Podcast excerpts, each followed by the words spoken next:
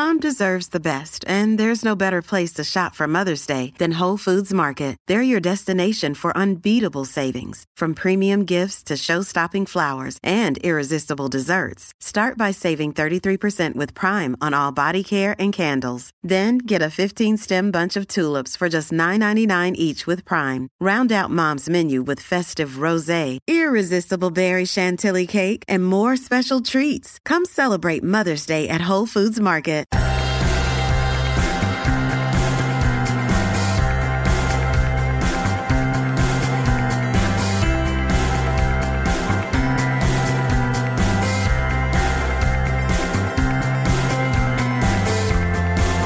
Hello, and welcome back to another episode of Beyond the To Do List. I'm your host, Eric Fisher, and this is the show where I talk to the people behind the productivity. Recently, I was inspired by a number of things to re release this conversation that I had with Phil Rosenthal from back in 2018. This conversation took place originally right before his brand new Netflix show was about to come out with its first season. And that show, most of you have probably seen it, it's called Somebody Feed Phil. I love this show. It's now just released its sixth season. And aside from that, if you don't know Phil, he's an American television writer, producer, best known for being the creator, writer, executive producer for the sitcom Everybody Loves Raymond. I was inspired not only by seeing that next season come out of that show, but also thinking ahead to American Thanksgiving coming up soon and the food aspect of that, as well as I was talking to a friend recounting all the traveling that I had done this year, more traveling than I've done in any single year of my life previous. And so that with the food and the traveling and the family and the friends and Phil on the mind, as well as thinking about creativity recently, all of that kind of bundled together and said, you know what? Phil's episode is all about that. I really want to re release this conversation because we talk about creativity and the process when it came to creating Everybody Loves Raymond and the process of drawing the creative element out of yourself when it comes to using personal experience and integrating that into whatever it is that you're doing. But not only that, but we talk about the importance of family, the importance of food, and the importance of fun and traveling. And all of those things encompass who Phil Rosenthal is to me. And so I was very privileged to be able to record with him. Uh, a friend of mine, Mark Malkoff, connected us. And then I started watching Somebody Feed Phil after recording this with him. And it's just been a blast. So I wanted to put this out there again for you to enjoy around this family time that's coming up. This is a perfect episode to get into that mindset, not only creatively, but also into that warming your heart, warming your spirit with your family, with your friends, with that food, and cuddle up and watch Somebody Feed Phil on Netflix. So I'll get out of the way and just say enjoy this conversation with Phil Rosenthal.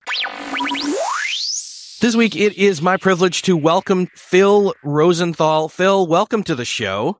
Hello, Eric.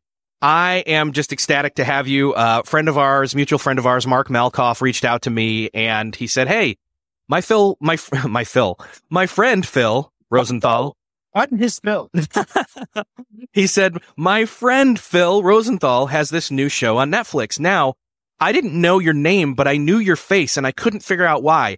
And then I realized I'd seen the show pop up on Netflix, and then I'd also thought, why do I know that face? And then I realized who you were and what you'd done. And I'd seen you in a couple of like television documentaries giving commentary on this or that. And I thought, oh, yeah. this is very cool. So, yeah. but then I realized, oh, you've made one of my wife's favorite television shows ever. Everybody loves Raymond, which is probably oh. the thing you're most known for, right? I would guess that would be it on the tombstone. Yes. Here lies Ray's creator. Well, yeah. not not the Ray, not Ray Romano, but the show Ray. Anyways, didn't create him. No, that would be awkward. But yeah, you could. So you so you've been into comedy and writing and all that, and and you've done other writing on other shows. But then you moved into Raymond, and basically you were the. What was your official title on that show? You weren't just creator, but you ran the whole thing for all nine years. I guess there's a there's a a term that that's known in Hollywood. It's called showrunner. Mm. But that's not an official title. In other words, it's not, you don't see that on the credits. But showrunner means the kind of auteur of the show, the person who runs the entire show. Every creative decision passes through my head if I'm the showrunner, right? So that's everything from, is this shirt okay for this scene to the dialogue in the scene to the staging of the scene to the way it's shot to the way it's edited to the way the guest cast is to to every single element that you can think of in making a show. And, you know, for me, the most important element, what was the food going to be like backstage? That was nice. the most important. Yes. So that's a showrunner, but I guess the official title for me was executive producer creator. And again, showrunner is probably this title that is this all encompassing title. It's a title of titles because you were involved heavily in the writing process. I mean, you're in the writing room with the writers drawing from I would say that your family experiences. One, that, that I would say that's the number one job of, of a showrunner is, is to make sure the writing is, uh, is what it should be. And, now, and uh, yes, I'm involved in the writing of every single script, if not alone, then with, uh, the other people and supervising the writing of the show. Well, and if you do it right and your end goal is to do what you guys did, you end up on screen with something that's very similar to the life experiences cumulatively of the writer's room. Because I know, for example, the parents in the show are basically your parents. Well, I didn't know Ray's parents. The, the show is loosely based on his not, it says at the end of the show, the actual credit that Ray gets is based on the stand up comedy of Ray Romano. But that's not really true. It's really based on his actual life. In other words, he really had twin boys and an old daughter and parents who lived close by and a brother who lived with them who was a police sergeant, right? And was jealous of him. All that is true. What I did was imagine it as a sitcom. And then what I didn't know about his family, I filled in with the personalities of my family. And sometimes these things work. Not all the time, but sometimes if you get very lucky, things gel and seem to go together. So there's so many things that you have to get lucky on, right? You have to get lucky that someone at CBS will like this pilot script enough to let you go forward with filming of a pilot. And then you have to cast a pilot and that you have to get very lucky in every part because imagine the show, if you know it, with anyone different in any of the parts. Maybe the show doesn't work anymore, right? Yeah. So that has to be lucky. You have to you know, it has to be well directed. It has to be well shot. It has to be well edited. The audience that comes to the taping has to like it. The people who see the tape when they test it have to like it. And then CBS has to have room on the schedule and think that it goes with something else that they have. So this is uh, when people ask me, they say it's like winning the lottery, isn't it? I say, no, it's like winning the lottery over and over and over again. Literally all the planets have to line up for, for, for one of these things to even get on the air. And then any success beyond that is just like crazy gravy. Yeah, man. And not only that, but then you get to, after having won the lottery so many times in a row, you get this kind of almost envious position of being able to just draw from your own life experiences and share that in a creative way. This was the best part uh, this is this is what you know we stumbled on. I stumbled on in writing the pilot. Even I thought that I would write a scene in which I could illustrate how crazy Ray's parents were. And so in the pilot episode, I wrote a scene that was taken from my actual life where I got my parents a gift of the Fruit of the Month Club. Do you know the Fruit of the Month Club? Yes. So my parents reacted as if I had sent them a box of heads from a murderer. They couldn't believe that fruit was going to come every month. They didn't know what to do with all of it. And it was actually uh, an absolute imposition and a terrible thing that I did. Right. And, and at one point, my mother said, I can't talk anymore. There's too much fruit in the house. So I put that in the show thinking that maybe the audience would think, oh, Ray's parents are crazy. What I didn't realize was that in being specific with such a specific thing like fruit of the month and that very specific reaction, that turned out to be an almost universal thing because we relate to other people in terms of specifics. This is something I stumbled on. This is not something I knew inherently. I, I, I knew maybe in the back in the back of my mind, maybe that's why I was attracted to shows that I liked.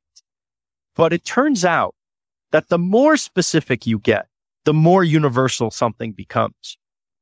Does that make sense? Totally. Yes. Yeah. I mean, and I can relate to that because, for example, another example, um, that's in the show at later points is the suitcase argument where the yes. suitcase, they come, you know, when Ray and Deborah come home and the suitcase is sitting at the front of the door or up the stairs and no right. one's going to move it. And I've That's had right. that or, and or versions of that, uh, argument or stalemate even with my own wife. And I know others who, uh, who have as well.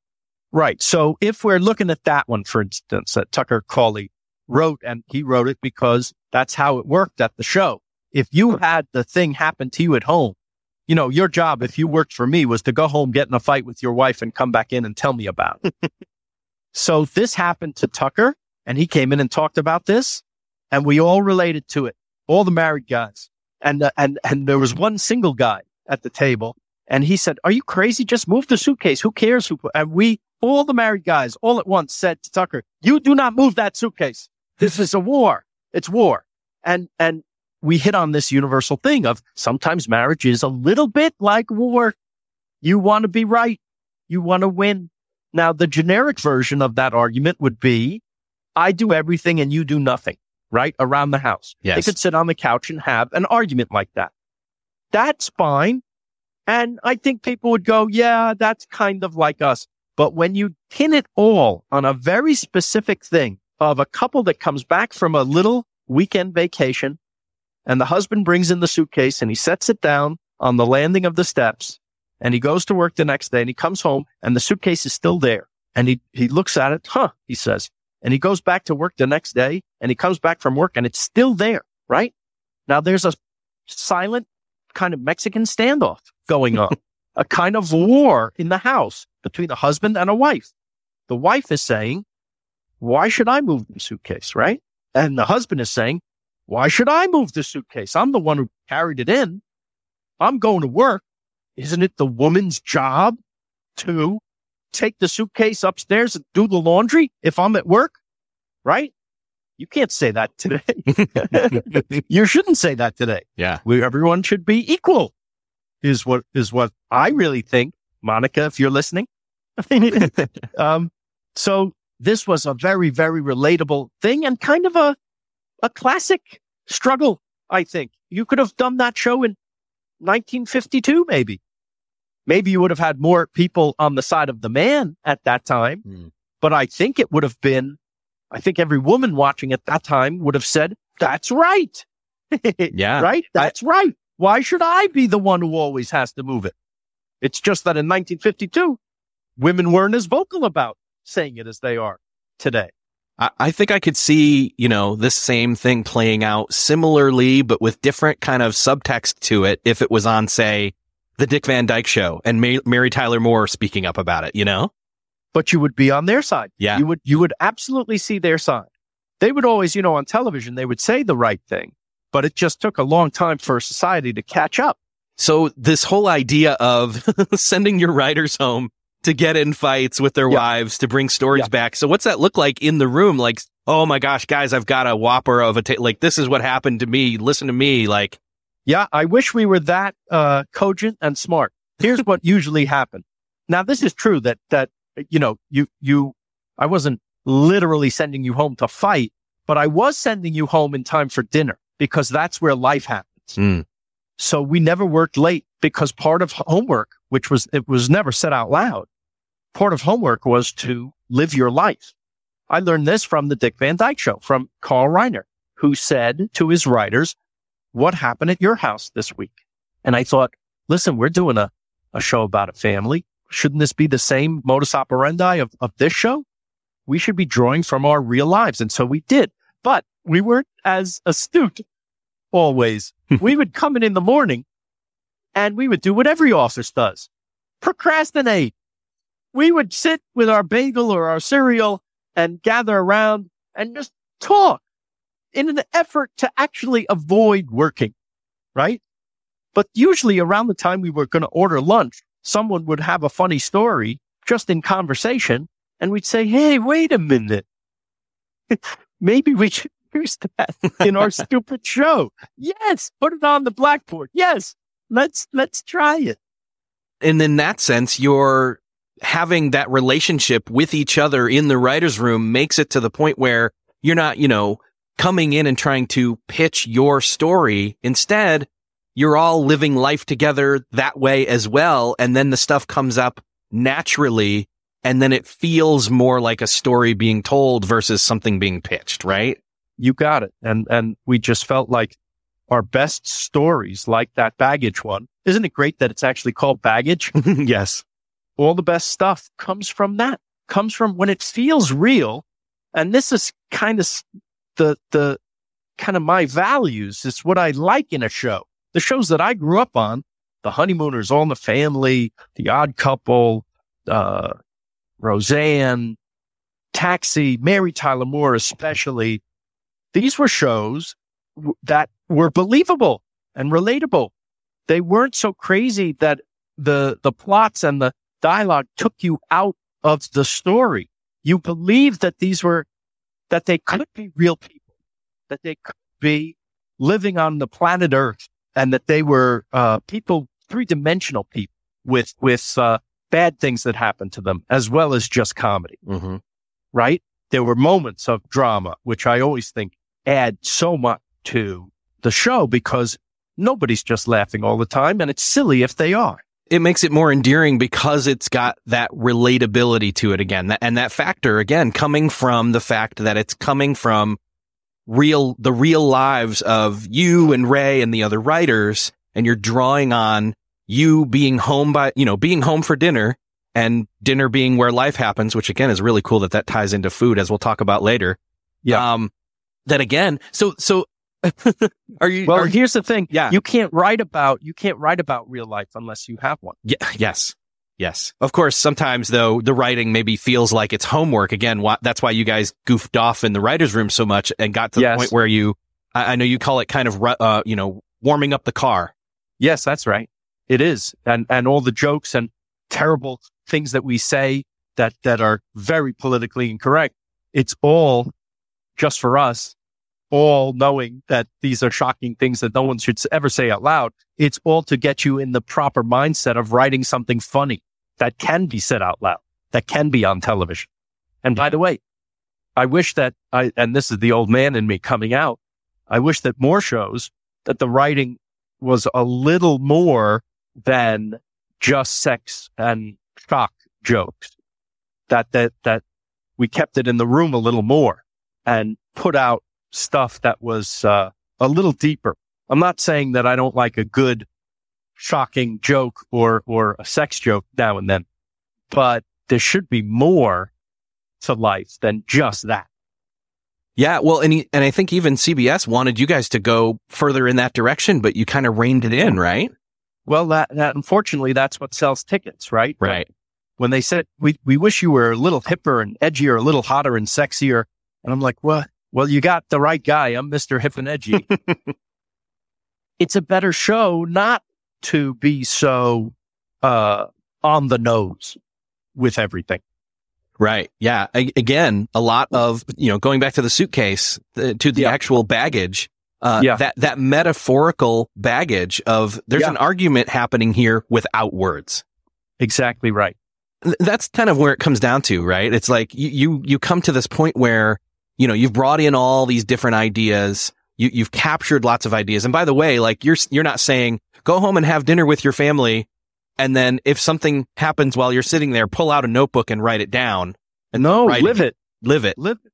My my friend Steve Skrovan, who worked on the show, he said that sometimes his wife would see when they were in a big argument, she would notice a look in his eye, and she would say, "This is not for the show," because he would start going, "Hey, I could use this, right?" And she was, and and the joke was, then she would see how much Steve was going to get for the script, and she would say, "Okay, this you could use for the show." Uh, wives of creatives across the land know that look. By the way, they were they were the co-writers of the show. Our wives, Yes. completely. We owe them. We owe them everything.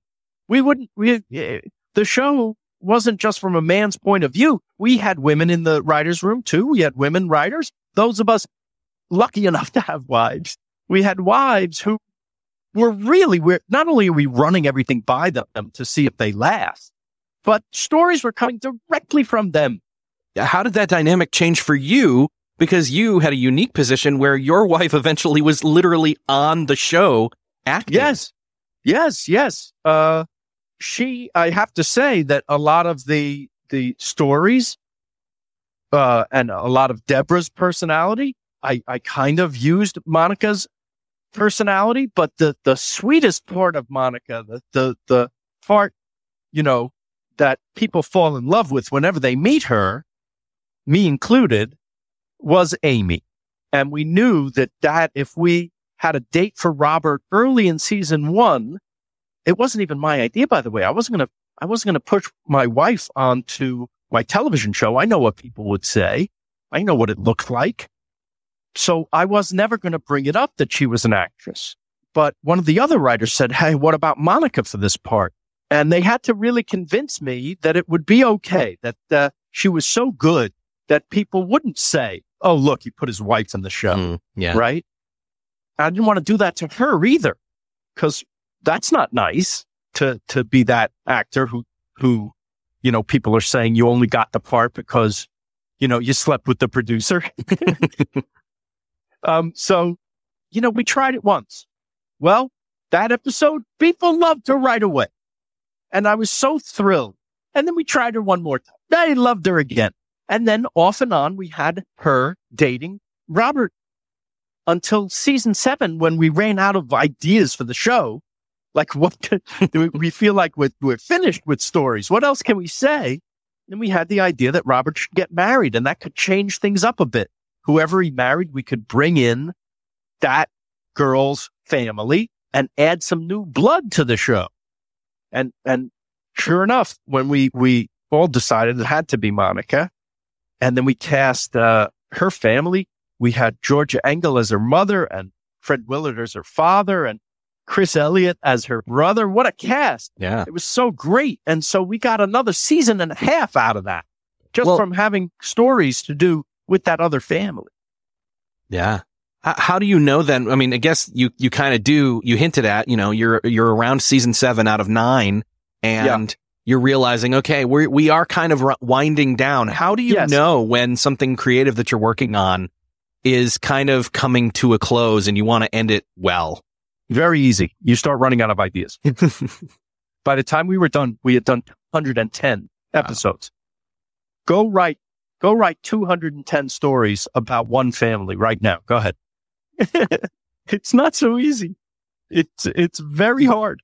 And, and, uh, we didn't want to repeat ourselves. And frankly, I'd seen a lot of shows where they stay too long and they generally stay for two reasons. One is they're having a very good time and they're very popular and people like it and it's fun. And the number one reason we know what that is. The money. These are not good creative reasons to stay having fun and getting money is not what makes a good show. What makes a good show is you have enough gas in the car to keep going. And the gas, in our case, were the stories and the, and the scripts.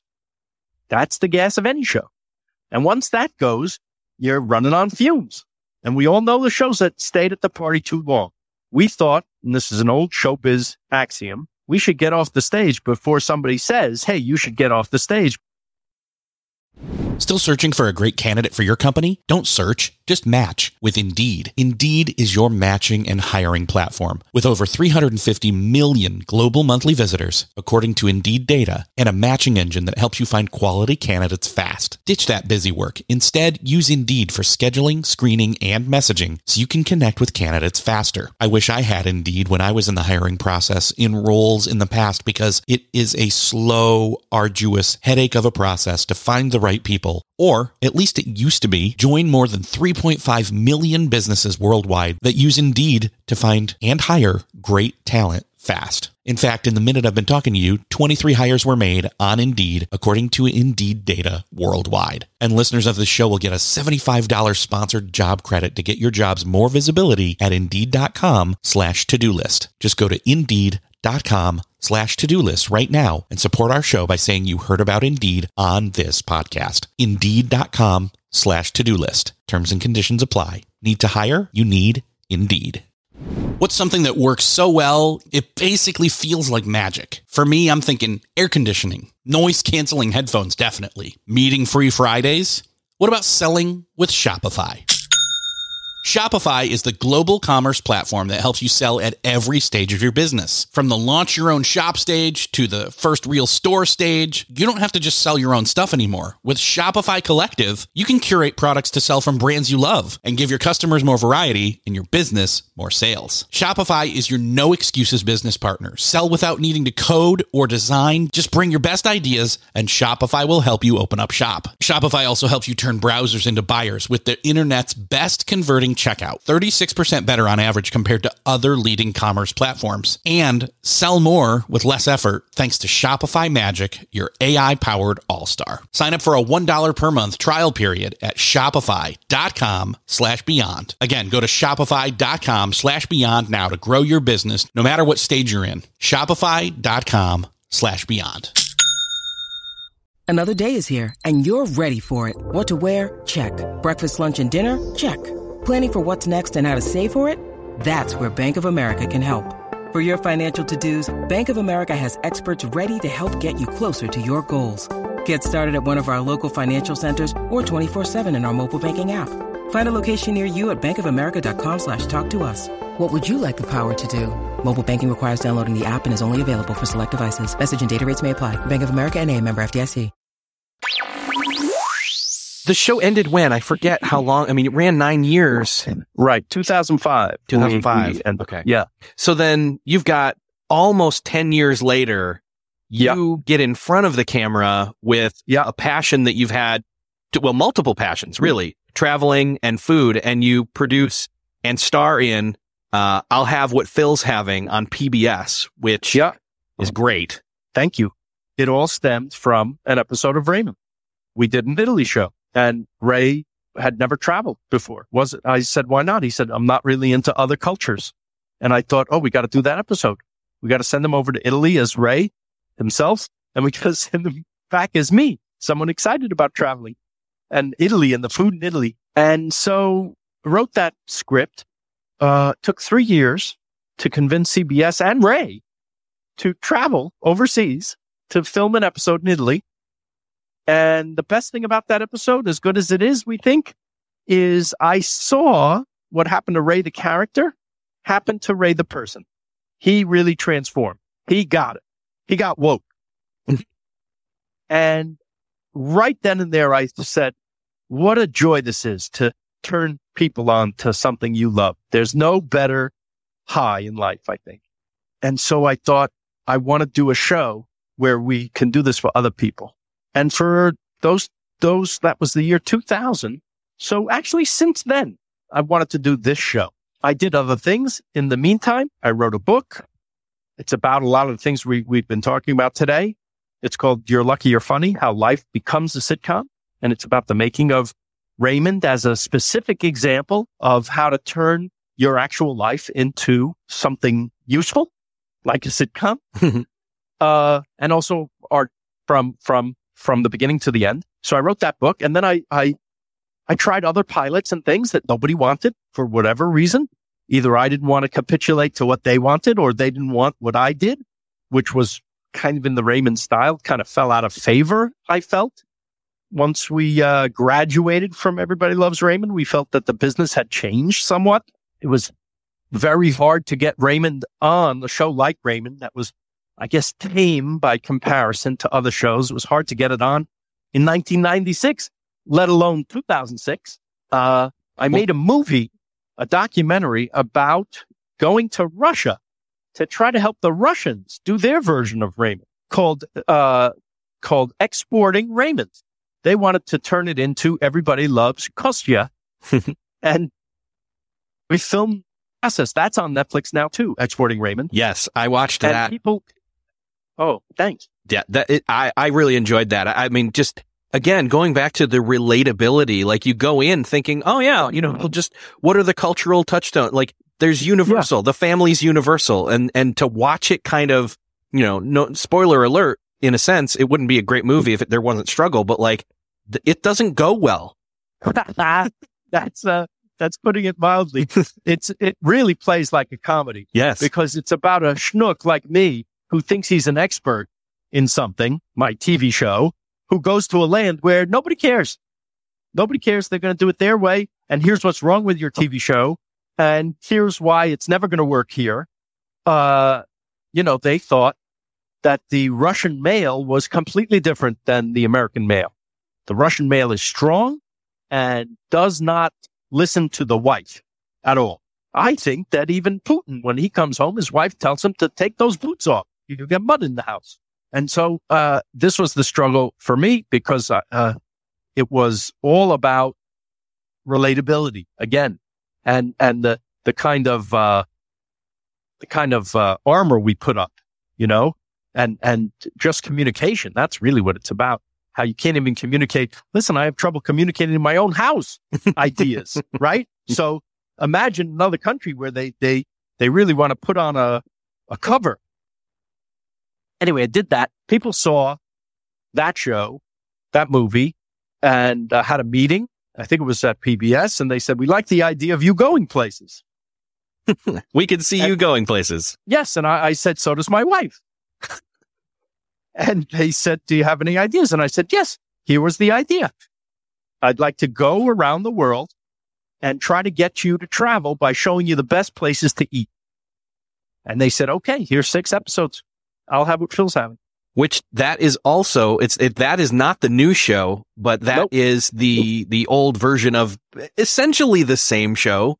It's um, the same show. Yeah, it's uh, and those those first six episodes of I'll have what Phil's having. Those are on Netflix now, and now Netflix has picked up the show and retitled it. It's now called Somebody Feed Phil but it's pretty much the same show. It's just shot in 4K now. Everything looks beautiful except for your host. And then uh, we have a theme song. So people who either liked the old show should be happy. Hey, there's a new season. Or yes. people who try out the new show and love it, like I do, are able to be, you know, happy as well because, oh, there's another whole season you didn't know about. That's right. Of course, That's the new right. one, the new one shot in 4K, which which for some of these locations, man, I got to tell you, like to see it in 4K on a big screen, like this is that this what is, you have? Yes. Th- this is Great. one of those shows where you you know how you probably heard the the term uh, second screening, where people are watching TV and they have their phone out at the same of time course. playing on it. This is not one of those shows to do that with. You sit there. It demands your attention. Yes. It's yes, because the it's photography is beautiful. Yes. I owe it. I owe it all to the geniuses that that that we have uh, as uh, directors of photography. Wonderful guys. Amazing. And, uh, I mean, you're going around and you're almost doing that living life in, but this time instead of taking it to the writer's room, you're taking it right there to the, it's almost the reality TV version of you living out your life, you know? Yeah. Yeah, absolutely. It's, uh, it's not, I mean, it's funny that it is a reality show, but it doesn't feel like a reality show. Well, it, but uh, in the same way, like it's relatable because we're watching you uh, the, in other words, the relatability this time comes from not just you bringing your stories that happen to you or other people, but us seeing you be the everyman traveling and you're eating these things that most of us have never had or being in places most of us have never been. And we're relating to your reactions either in the awe and wonder and the discovery of the things or in the, oh my gosh, I can't believe he's going to eat that. Well, I'll tell you how I sold the show. I said, I'm exactly like Anthony Bourdain if he was afraid of everything. and I, I believe that there are lots of people like me out there, people who watch Anthony Bourdain as a superhero who say he's amazing. I'm never doing that. And I think if they see a putz like me out there, they say, if he can go outside, maybe I can too. And so I'm trying to relate to my fellow couch mates who sit and watch and don't travel. You know, two thirds of Americans don't have a passport. And I think the world would actually be a little better if we all could experience a bit of someone else's experience. So that's the point of the show is to get you to travel. It couldn't just be me going around. There's some of that in there, but all of that is just to entice you because I know how food crazy we all are. I'm mm. one of them, but I'm just using the food and hopefully humor to get you to connect to the people and to see that the value in traveling. And you can have these experiences. You can have them in your own town if you can't afford to go overseas yet. You can, you can go to a, a strange, uh, ethnic restaurant that's strange to you, right? And try a dish. Oh, but what if I don't like it? So, so what? Take a bite. You don't like it? Move on. We're adults. Mm-hmm. We can, we can not like things. The tasting is its own reward. And by the way, you can check on your phone the menu of the place of the Peruvian restaurant down the down the street that you always go by and you never go into. I don't know what that is. I don't know what. Well, why don't you look at the menu? Oh, they have chicken and rice. I like that. Yes, you like that. Why don't you try it? Is it clean? Do I know if it's clean? Look at the rating. What's it say? Oh, yeah, I guess. That's me too. That's me too. I go past things a hundred times. Never think to go in there. Right? Either, either it's dumpy or it's, it's in a strip mall or why would I go in there? You know, I've had some of the best sushi in my life going into strip malls in Los Angeles. Uh, speaking speaking of sushi, I like I honestly never thought that I was going to be so into it, but now that's passing on to my just turned into a teenage daughter and yeah. that sense of adventure, that sense of excitement or discovery and and getting out of your comfort zone and trying things. Like she'll go with me to the place I get the sushi from and she typically was getting, you know, rice and chicken and sweet and sour sauce and all that, but she'd see me, she'd, she now says, can I pick out your sushi? And then now we're at the point where she says, can I try some of your sushi? That's it. Yeah. That's it. And guess what? That's the culture. She's getting a little Japanese culture in her, right? Yes. So she likes that. Maybe she's interested then in the next step, which is, oh, let's watch this thing about Japan. Oh, yeah. That's the, the, the food is kind of the gateway drug to the culture. It is. Yeah. It, it, they say, you know, food is the gateway to the the man's heart or whatever you want to call it. I, am I'm, yes. I'm butchering the phrase, but like no, it really. right. I mean, you're you're dealing in these universals when it comes to what you're you know creatively doing is you're working with food and you're working with laughs, laughs, and and the bonding between those. Food is the great connector, and laughs are the cement. Hmm. When we sit together and have a meal, if it's any good at all, you know, we're a little happy. Let's say we just met and we're going to have lunch. If the, if the food is good, we're already a little bit happy. Even if it's bad, at least we're sitting and eating together and not killing each other, right? And then if we share a laugh, if, if I think you have a good sense of humor or you like my sense of humor, well, now we're friends. Now we might eat again. I'm sure we would. If, if, if we ever meet in person, I will, I will feed Phil. Oh, that's for sure. That's, that's why I called the show that because I'm looking for free food wherever I go. That's what somebody feed Phil. I feel like, I feel like I'm a dog and people forgot about me and you came home and say, Hey, did somebody feed Phil? So I forgot to feed the Phil. Well, That's right. The, the, the new show, like, I, I, mean, I gotta say, like, it is just, it, it's a delight to watch. It does what you, for me, I can say that it did what your intended goal was, which was it got me it, interested in getting more out of my, I mean, I was already obviously in, interest, interested in sushi. Um, I loved walking through Thailand and seeing all the, uh, it's just so beautiful and so delicious looking. And oh, it's great. It makes me want to go there, not just for the great. food, but to go there at yes. all and all these places that you're going to. And, and I'm, yes.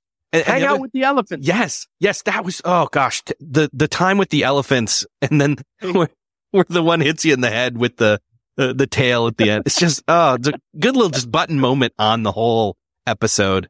Well, uh, the move the, the show is kind you know, it's it's a food and travel show, but it's also kind of part sitcom, I realize. Yes. Because I, I understand that I'm a certain character and this character is going into different situations. And if you know the character, then you're laughing already just at what you can tell I'm thinking.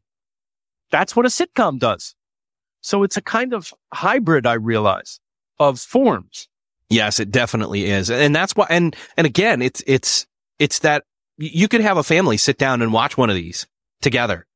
And yes, and, and that's what I was trying to do with, with my kids and my wife. And, and, you know, they were actually starting to get into it. And I thought, this is, this is very cool. And, and by the way, it, the, it being on Netflix, both the seasons of the show to ex- an extent being on Netflix isn't a reason to go sit down and watch all of them at once. I think you kind of want to treat them like, uh, bottles of wine where you open one and fully enjoy it. And then you don't crack the next one open right after the other and binge watch them all. Erik, thank you for saying that because that's exactly my attitude. First of all, we spend months on each episode and people are ripping through them. I got up, uh, I, I, think it premiered midnight, uh, 12 a.m. on Friday morning. By the time I got up, uh, at 7 a.m. Friday morning, I already, people were tweeting, watch the whole thing, watch all six episodes. Oh, wow. Like, why did you do that? We, we, you have to be first. You have to get it all in. Now you don't have it anymore unless you go back and watch it, which people seem to be doing, which is nice. But yes, you, I don't want people to get sick of the show. I don't want them to miss the details, which you have to do if you're rushing through them, don't you? Break the rules here with this. Don't second screen it. Sit down and, and actually pay attention and focus on it and enjoy it mu- to a much more, uh, deeper level. And two, don't do all six of them and, and then the other six as well all yeah. at, at the same time. Like parse it out. Even, even if you had to like one a night as like an event for yes. the week, yep. like is the fastest I would suggest. But I'd even say like pick a one night a week. What about yep. this? Pick one night a week where you watch it as a family and then sit yep. down and have dinner together and try new foods. How great is that? I yeah. love your idea. By the way, that's the way that because the nature of PBS, that's how it was for the first uh, six, right? Right. It was once a week. Um, but you know what? I can't tell you how to watch the show. You're sure. going to watch it the way you want to watch it. And I'm happy if you watch it at all. So yes, you're right though. Uh, I, I would prefer it if you savored it. We spend a lot of time on it. Each one is a little movie about the place, an hour long movie about the place. There's no commercials. You can really just sit and watch and hopefully you laugh and hopefully you get the feeling of what it's like and you, you marvel at how gorgeous, uh, it is and you get hungry and you want to go. I definitely do. I, I definitely do. I'm also hoping that this is just the beginning. Me too, because I could do this the rest of my life. That's not, that wouldn't be terrible. No. Yeah. No, not at all. Phil, this is awesome. I mean, I, I am just sincerely just grateful to be able to talk to you today and uh, to talk about what we've been talking about, but more so knowing that, like, again, uh, there's so much to this. There's so much um, to the food, to the laughing, to the to the bonding with the people. We didn't really mention that, but you interacting with the people in the different cultures. Again, that's the point. There's universality. The yeah, there's just universality and relatability that's there as well. Well, thanks. Uh, the show combines everything I love not just about show business, right? I'm making a show. Mm-hmm. It, it utilizes everything I love about show business, which is writing, directing, editing, performing even, right? Uh, producing. I love every aspect of show business except the business. and then it then combines the things I love in life the most. Family, friends, food, travel, and laughs. And when you combine all of that, I'm very lucky. Well, I'm very happy for you. And, and I'm so glad you're doing this. It's been awesome talking with you today, Phil. And I'm just going to say like easiest way for people to go find it is just literally type in the word Phil into your Netflix search and it all, all your stuff pops up. So. Oh, great. There you That's go. Nice. I tried that out. I was like, there you go. That's the easiest way. And, and I'll link it up. I'll link all of the stuff up in the show notes, the book, um, the, the shows and even the, the movie and in the show notes for the episode. Phil, it has been so awesome talking with you today. Love talking to you, Erik. Uh, I hope we can do it again sometime. Yeah. And, and like I said, we meet in person. I will feed you. Yes. Where, where are you calling from today? I, I am in Indiana. I'm about three hours south of Chicago. Wow. How's the food there? I know it's good in Chicago. How is it where you live? It's great. Well, I mean, again, my favorite sushi place, which holds, you know, its own with a lot of places, is only about a five minute drive. So it's wow. Yeah. In Indiana. Yes. A good sushi bar in Indiana. Yes. I'm excited. Yeah. That's great. See, the world, the world is getting much better. The world, I think, you know, you can get a good meal almost anywhere now. And I, I, I would say it's because of the internet. Yeah. Because a kid in Indiana can see what the chef in Los Angeles or Tokyo is doing and try to replicate it. And then take it somewhere where nobody knows what it is. And then everybody can Yeah. try new things. That's it. So we, we have in our pocket the, the tool to learn about the world. It used to be the World Book Encyclopedia. Now we have it times a million and it's updated every second. We carry it with us. There's no excuse not to know stuff. Yeah. So get out there and live your life, but also, and, and travel, but also sit down with your family and have dinner. Nice. Awesome. Thank you, Phil. Thank you, Erik. Nice to meet you. Well, that's another podcast crossed off your listening to do list. I hope that you enjoyed revisiting this conversation with Phil Rosenthal like I did, and that you either are already enjoying watching somebody feed Phil or you're jumping into it. And if you are just jumping into it, you've got some great TV in front of you for the holiday season. You're gonna love it. If you found this episode fun or helpful in any way, would you do me a favor of sharing it with somebody that you know needs to hear it? Think of that person, hit the share button in your podcast player app of choice where you're listening right now, or head on over to the show notes at beyondthetodolist.com and share it from there. Thank you again for sharing this episode. Thank you again for listening, and I will see you next episode.